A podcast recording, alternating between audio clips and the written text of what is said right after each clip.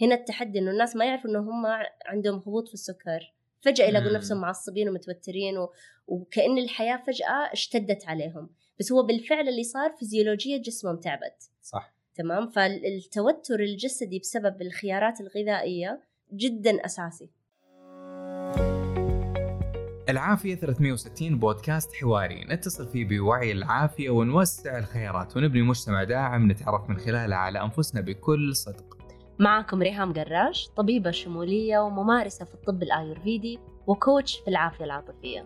ومعكم عبد العزيز الحجي مستكشف وكاتب في مجال جودة الحياة وكوتش في الصحة الشمولية العافية 360 هي رحلة للنفس والقلب والجسد.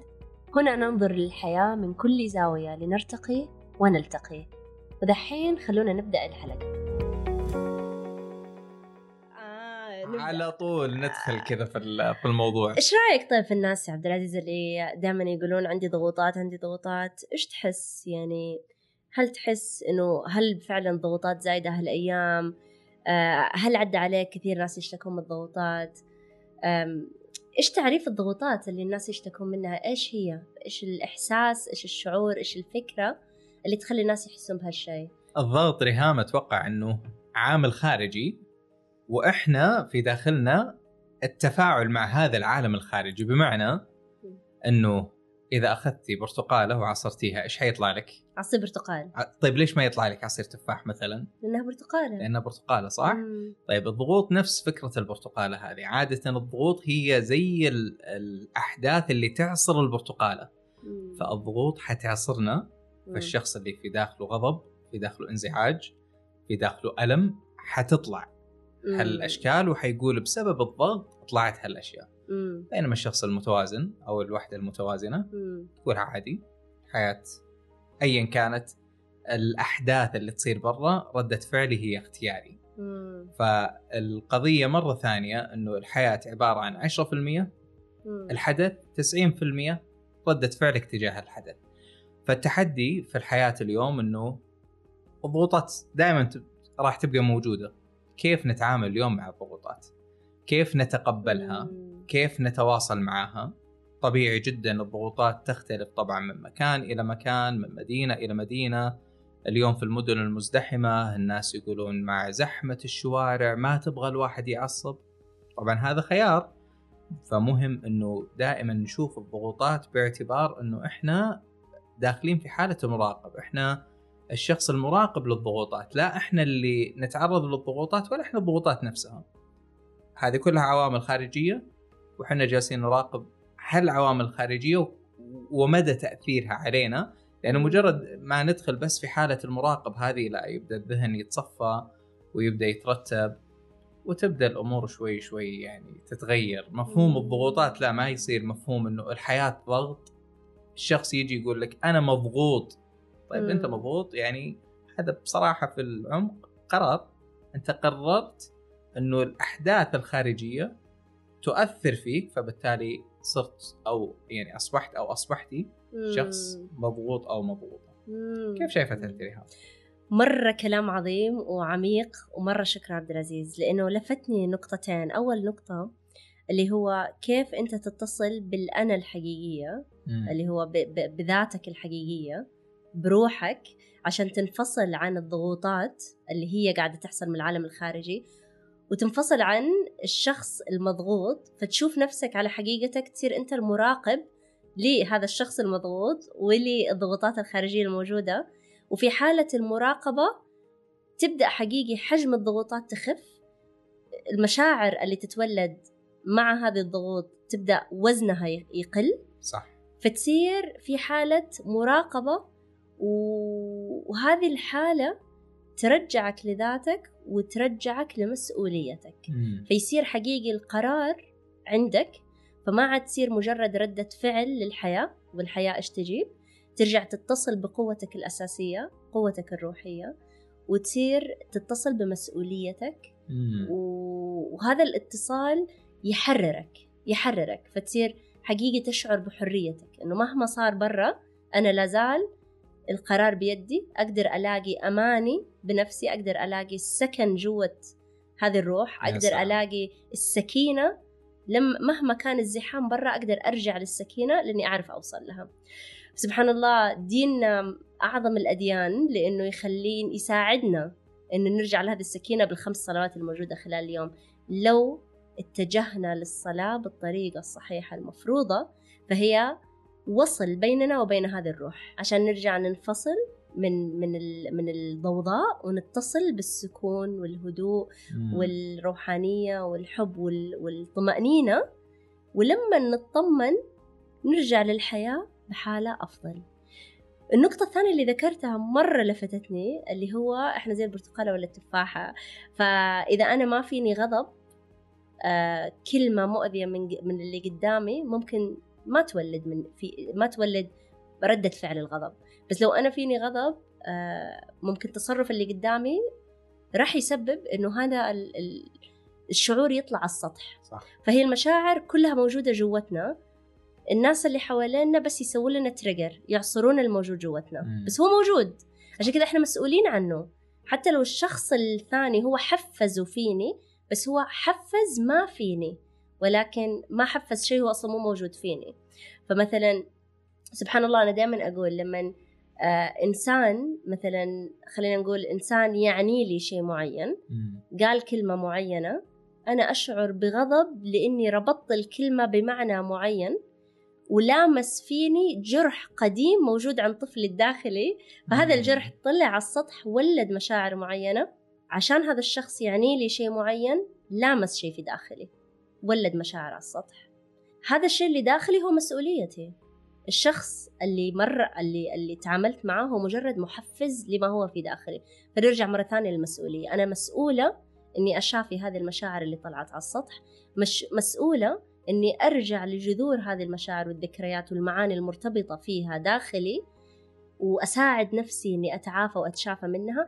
أنا مسؤولة إني أبني حدودي بعدين مع الشخص اللي قدامي وأقول لو سمحت هذه الكلمة حفزت فيني شيء معين فأرجو إنك تنتبه منها ما ت... ما ما تسويها مرة ثانية أو ما تزعجني فيها مرة ثانية. بس هي تجي آخر شيء أو ثالث شيء بناء الحدود مع الشخص الآخر لأنه أول نقطتين فهم النفس وتشافي النفس هي عمل داخلي وهي مسؤولية فردية. بعدين نبنيها مع الشخص اللي قدامنا. صح.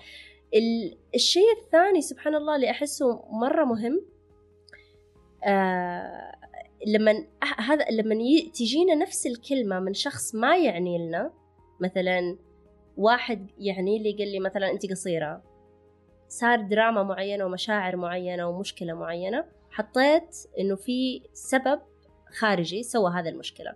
لكن في نفس الوقت ممكن يجيني آه، موظف في مطعم ما أعرفه يقول لي أنت قصيرة بضحك عليه بقول هذا يمون إيش فيه؟ لأني ما ربط أي معنى بهذه الكلمة. فما أثرت فيني لأنها ما حفزت شيء في ذكرياتي في صناديقي أنا. ما حفزت ولا حاجة فما ما أثرت فيني. فمعناها هل فعلا الضغوطات جاية من برا؟ أو هي جاية من المعاني المرتبطة بالأحداث الخارجية اللي إحنا حاطينها جوتنا؟ صح. فهو فعلا هي معاني داخلية مرتبطة بالحياة الخارجية اللي تولد كثير من مشاعرنا وإحساسنا بهذا الضغط.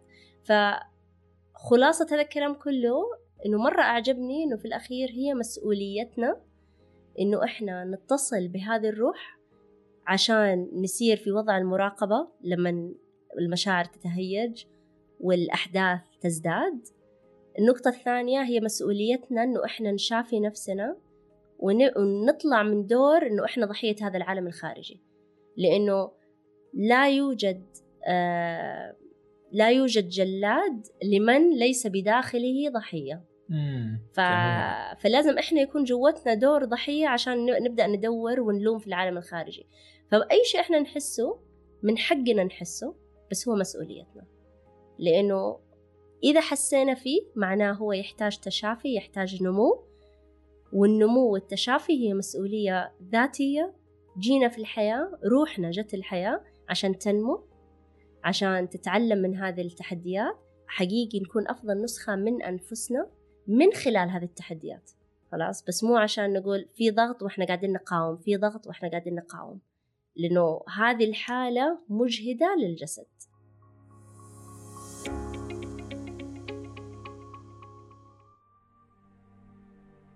المرأة تكتشف نفسها من خلال الصوت من خلال التنفس من خلال اتصالها بجسمها لأنه جسمها يحمل كل الحكمة اللي ممكن تبحث عنها في الخارج. المرأة سبحان الله تمثل أمنا الأرض.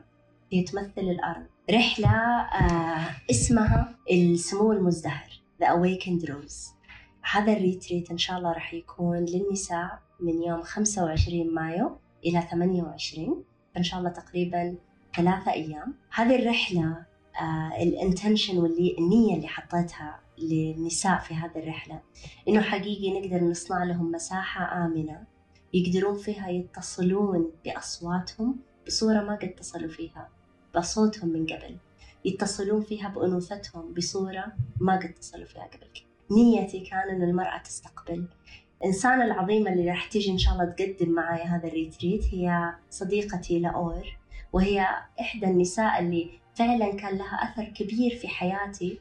أحقق رسالتي أتصل بأنوثتي أتصل بجسمي أشعر بالأمان في هذه الحياة.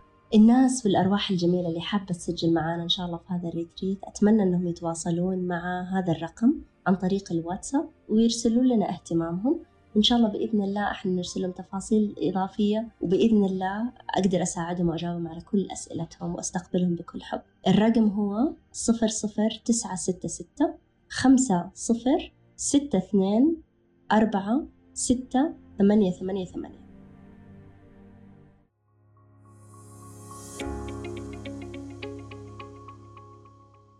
وانت تتكلمين ريهام الآن يعني جت على بالي المقولة الشهيرة اللي تقول من رحم الألم آه، أو من رحم المعاناة يولد النجاح. فأحيانا هالمعاناة اللي أحيانا نتعرض لها أو الآلام أو اللي نسميها ضغوطات هي بطريقة أو بأخرى تساعدنا إنه صح إنه الألم في فترة معينة مؤلم لكن كأنها سنة كونية. إنه الناس يتحسنون ويتطورون من خلال الألم. حتى الآية القرآنية لما موسى عليه السلام وصف قومه قال فلا يؤمنوا حتى يروا العذاب الأليم. يعني هم في النهاية حيؤمنوا. ولكن يحتاجون إلى أنهم يمرون في هذا المخاض اللي يبين لهم مدى القيمة. فأحيانا إن, إن رأينا أي حدث خارجي وتأثرنا فيه فلا بد إنه نتذكر دائما إنه هذا الألم هو الرسول أو ممكن نسميه المرسول اللي جالس يطرق الباب يقول انتبه لنفسك نتذكر مثلا الآية اللي هي يا أيها الذين آمنوا عليكم أنفسكم. فانتبه لنفسك أنت المسؤول دائما. ومجرد إن نحول الانتباه نحول هال التلسكوب من العالم الخارجي نحوله من تلسكوب إلى مايكروسكوب إلى الانتباه للذات تبدأ القضية تختلف بشكل كامل. يبدأ الواحد ينتبه على طول للجهاز العصبي. مم. الجهاز العصبي اللي هو مرتبط كثير بقضية الانفعالات. الجهاز العصبي يمكن تكلمنا فيه في حلقة ماضية الجانب السمبثاوي ونظير السمبثاوي فيه. كيف أن ننتقل من المنطقة الحمراء إلى المنطقة الخضراء. آه بعض التطبيقات اللي وإن كانت الضغوط موجودة في العالم الخارجي إلا أنه في انتقالنا أو انتقال انتباهنا إلى عالمنا الداخلي راح نحصل مساحة في داخلنا تحقق لنا الأمان تحقق لنا الراحة. فايا كانت الضغوطات الخارجية في داخلنا شعور بالإطمئنان شعور بالراحة. أحيانا مهما كانت الضوضاء حول الأشخاص عالية جدا مجرد إنه الشخص مثل ما تفضلتي ممارسات مختلفه قد أحيانا تكون جلسة تنفس قد أحيانا تكون صلاة آه، مثل ما جاء في الحديث آه، أرحنا بها يا بلال. بالضبط أرحنا بها يا بلال. ففكرة أنه دائما ننفصل عن العالم الخارجي ونتصل بالأمور الداخلي. اللي في العالم الداخلي اللي توصلنا لهالمرحلة من التوازن. أيضا في بعض الممارسات مهم أن ننتبه لها يعني هذه الممارسات يمكن الممارسات غير المادية اللي هي متعلقة مثلا في جانب الصلاة في جانب التنفس في جانب آه لكن أحيانا في ممارسات بعد مادية مهمة اللي هي تغيير المكان آه، تغيير الحركة. نفس فكرة الحديث إذا كان أحدكم غاضب وكان واقف فليقعد وإذا كان قاعد فلي... إيه فليستلقي وإذا كان مستلقي فليتوضأ. فهي الفكرة كسر الحالة. فاحيانا كسر الحالة مهم. أيضا يمكن من الأمور اللي على مستوى كسر الحالة اللي هي بالذات على المستوى المادي الانتباه لقضية الأكل آه لقضية الحمية. يعني كثير من الأشخاص يهربون من الضغوطات الخارجية ب آه، كأنهم يأخذون الحطب ويحطونه وهم من غير وعي يحطونه على الآلام باعتبار إنهم سيكبتون هذه الآلام ولكنهم في الواقع هم يعني يؤججونها في في داخلهم بشكل واعي أو بشكل غير واعي. يس وعدم شرب القهوة. يعني ضروري يعني كثير ناس ممكن كمية القهوة اللي يشربونها خلال اليوم حقيقي تولع جوتهم نار بحيث إنه إحساسهم هم يشربون القهوة عشان يقدرون يتعاملون مع الضغوطات.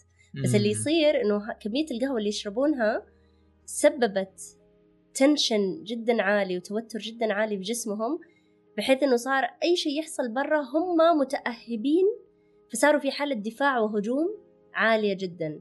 فاحيانا كثير الاختيارات اللي الناس يسوونها مثل شرب القهوة آه تعبهم جدا. يعني لازم الواحد يكون مره حذر. فجزء كبير من الحل هو عدم شرب القهوة أو تخفيف شرب القهوة يعني. أو أحيانا اختيار الأوقات يعني أو اختيار لا الأوقات. لا تشربها بعد الساعة كذا في الفترة بعد الساعة 2 الظهر مثلا. مثلا. ووقت الصباح ما تاخذ ست كاسات كاسة واحدة كفاية مم. خلاص أو كاستين بالكثير يعني. بالكثير كفاية الانتباه من ال insulin spikes. يعني أحيانا كثير ناس يفطرون حبة بسكوت مع قهوة. هذه تسبب ارتفاع جدا عالي في السكر في الصباح بعدين drop فهذا الارتفاع والدروب اللي يحصل ارتفاع وفجأة نزول مفاجئ يسبب توتر جدا عالي في الجسم وقد قد لا يصاحب وجوع. هنا التحدي إنه الناس ما يعرفوا إنه هم عندهم هبوط في السكر. فجأة يلاقوا نفسهم معصبين ومتوترين و... وكأن الحياة فجأة اشتدت عليهم. بس هو بالفعل اللي صار فيزيولوجية جسمهم تعبت. صح. تمام؟ فالتوتر الجسدي بسبب الخيارات الغذائية جدا أساسي جدا أساسي. وهذا أظن بياخذنا الموضوع حلقتنا الجاية اللي راح نتكلم فيها إن شاء الله أكثر عن التغذية وعن الصيام بما أننا اقتربنا من شهر رمضان. ينعاد علينا وعليكم يا رب بكل خير وعافية ورب يتقبل منا ومنكم يا رب. إن شاء الله يا رب. ونتمنى للجميع إن شاء الله كل المستمعين آه، بال هادي وذهن صافي ونفسية يا جميلة. يا رب. ومهما كانت الضغوطات والتحديات الخارجية تبقى ضغوطات خارجية وما تؤثر على سلامهم الداخلي يس. ولا على نفسي نفسيتهم يس. إلا إن شاء الله بكل خير. يا رب. ولا تنسون تتنفسون. مهما تنحرق الدنيا برا غمضوا عنكم تنفسوا. راح تلقون جوة كل قلب وصدر إنسان فيكم في جنة. اتصلوا بهذه الجنة. إن شاء الله نلتقي فيكم على خير يا رب. يعطيك العافية ريهام يعطيكم العافية أصدقائنا المستمعين ونلتقي دائما على خير بإذن الله.